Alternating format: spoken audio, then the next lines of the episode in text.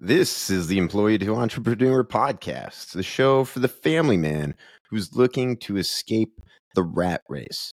So if you are a young husband or a father who's looking to build his side business, build up this little side hustle so that you can spend more time with your family, then you're in the right place. I created this show for you because I am you. I'm your host, Brendan Ryan. And today I want to share a little bit about what's going on with me, my journey, and the art of the delay is what we'll call it, right? And by that, I mean, if you're a small business owner, if you're a sales rep, how to set yourself up so that you have the best chance of success for what's called a two-call close, right? So the first time that you talk to somebody might not be the time that you actually collect payment from them and do the deal. You might have to push things down the line a little bit, gain a little bit more trust, especially if you already see some objections coming just based on what you've been talking about. But before we get into that, just want to briefly update you guys on my own journey from employee to entrepreneur. So happy to report that I have finally exited pharmacy. I'm full-time in remote sales, so by no means a true entrepreneur at all. You know, I'm more of a freelancer, more of a 1099, almost a hired gun, if you will, right? But it allows me to have a lot more time freedom. It allows me to no longer have a glass ceiling in terms of how much I can make, even though most people consider pharmacy to be a very well-paying job. I was pretty much maxed out at what I can make in it already. And I am too young to be just making the same amount for the next 30 years. So that was not going to work. Whereas in sales, you know, people can do quite well, especially in the high ticket space or in tech sales. I am on a high ticket offer for real estate education, which is something that I actually didn't know anything basically about. I've always been interested in real estate, always had that intention to learn more about it, but have never actually done it before.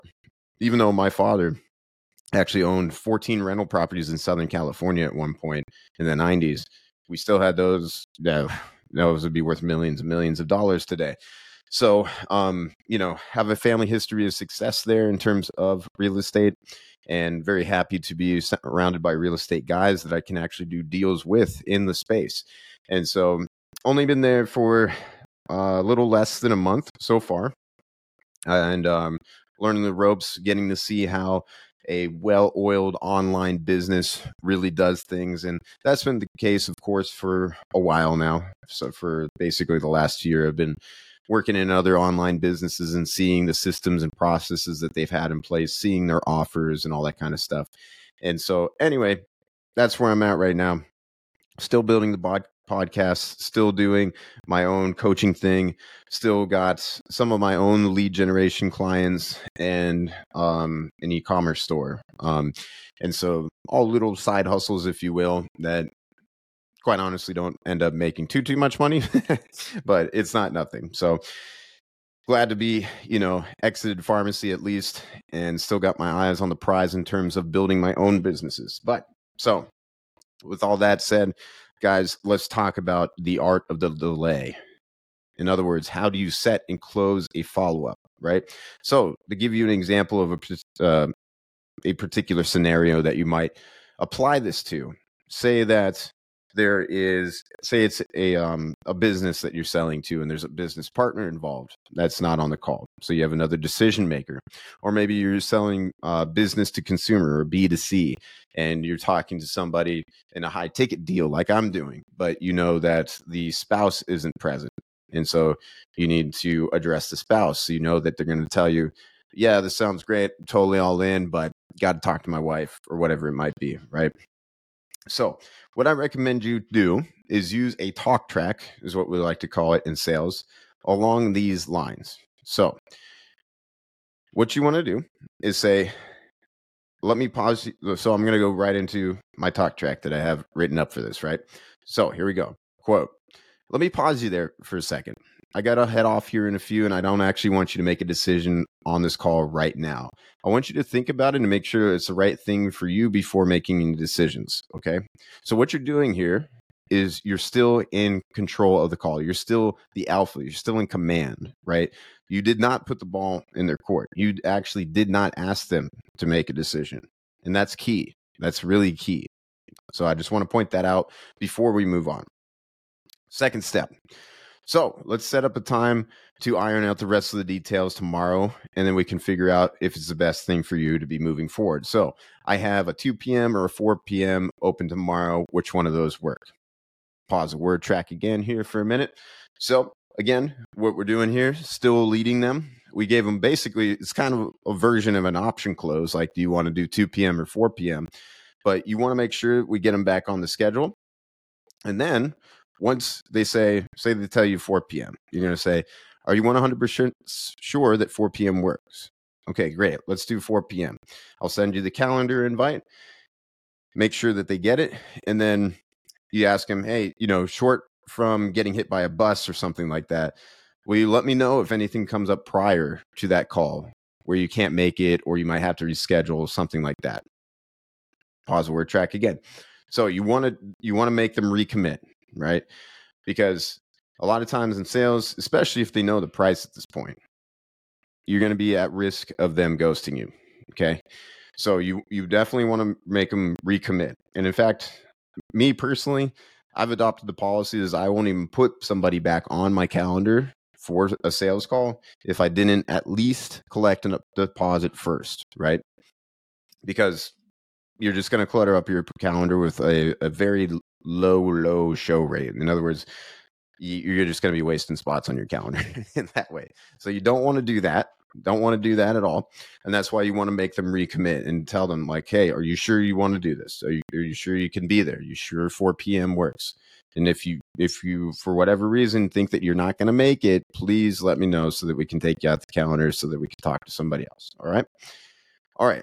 Now, at that point, you're going to ask him, great. So please write down the rest of your questions that you have so we can knock those out on the call. And then look, if you still feel good about it, we can talk about getting going, starting you with the onboarding, if that's the best thing for you. Or depending on what we talk about, we might want to hold off a bit until the time is right.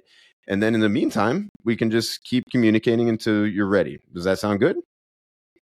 So that's what I would do to set it up. Now, that last part, especially asking them to write down their questions for you, is somewhat of a risky move unless you really feel extremely confident in your product knowledge. If you are a true expert on what you're selling, which you should be, by the way, if you're not, you need to be studying it every day until you are.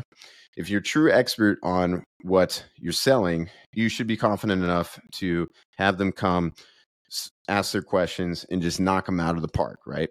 And tell them exactly why this solution is better than all the other things that they have that they could be doing out there. And because at this point, you should have made it pretty known to them what their pain is. You should have helped them realize the reality of their situation. And at this point, it's just a matter of whether or not your solution is the one for them. Okay. So those are kind of the 4 steps, if you will, of setting up the 2-call close, right? You're not asking them to make a decision, right? You're still in command. You actually tell them, use what's called a time frame. In other words, you're saying that, hey, I have another call coming up. My time is valuable. We need to wrap things up here. So let me pause you for a second. Got to head out in a few. And I don't actually want you to make a decision right now because I know that you got to talk to your spouse or whatever it is. And then give them the option for the when to reschedule to. Make them recommit to that option for when to reschedule for what they're rescheduling to. And then tell them, hey, come to the next call with all your questions and we'll iron everything out. And if everything makes sense, then we'll get you onboarded. If not, we'll go our separate ways and no hard feelings, right? That's how you set up a 2-call close for the best success, in my experience anyway. If you disagree, by all means, please leave me a comment down below. If you're listening to this podcast on YouTube, please like and subscribe or tell your friends about it. It really helps me out. If you're on Apple Podcasts, I'd appreciate it if you left the show a review. And guys, if you're thinking about making the transition from employee to entrepreneur, please join me. Come on in. Come join me. I could use more help, more support, more people to bounce ideas off of and be friends with, right? Because the entrepreneurial journey can be quite lonely sometimes. So please come on in, guys. Join me and make the transition from employee to entrepreneur. And I will see you on the other side.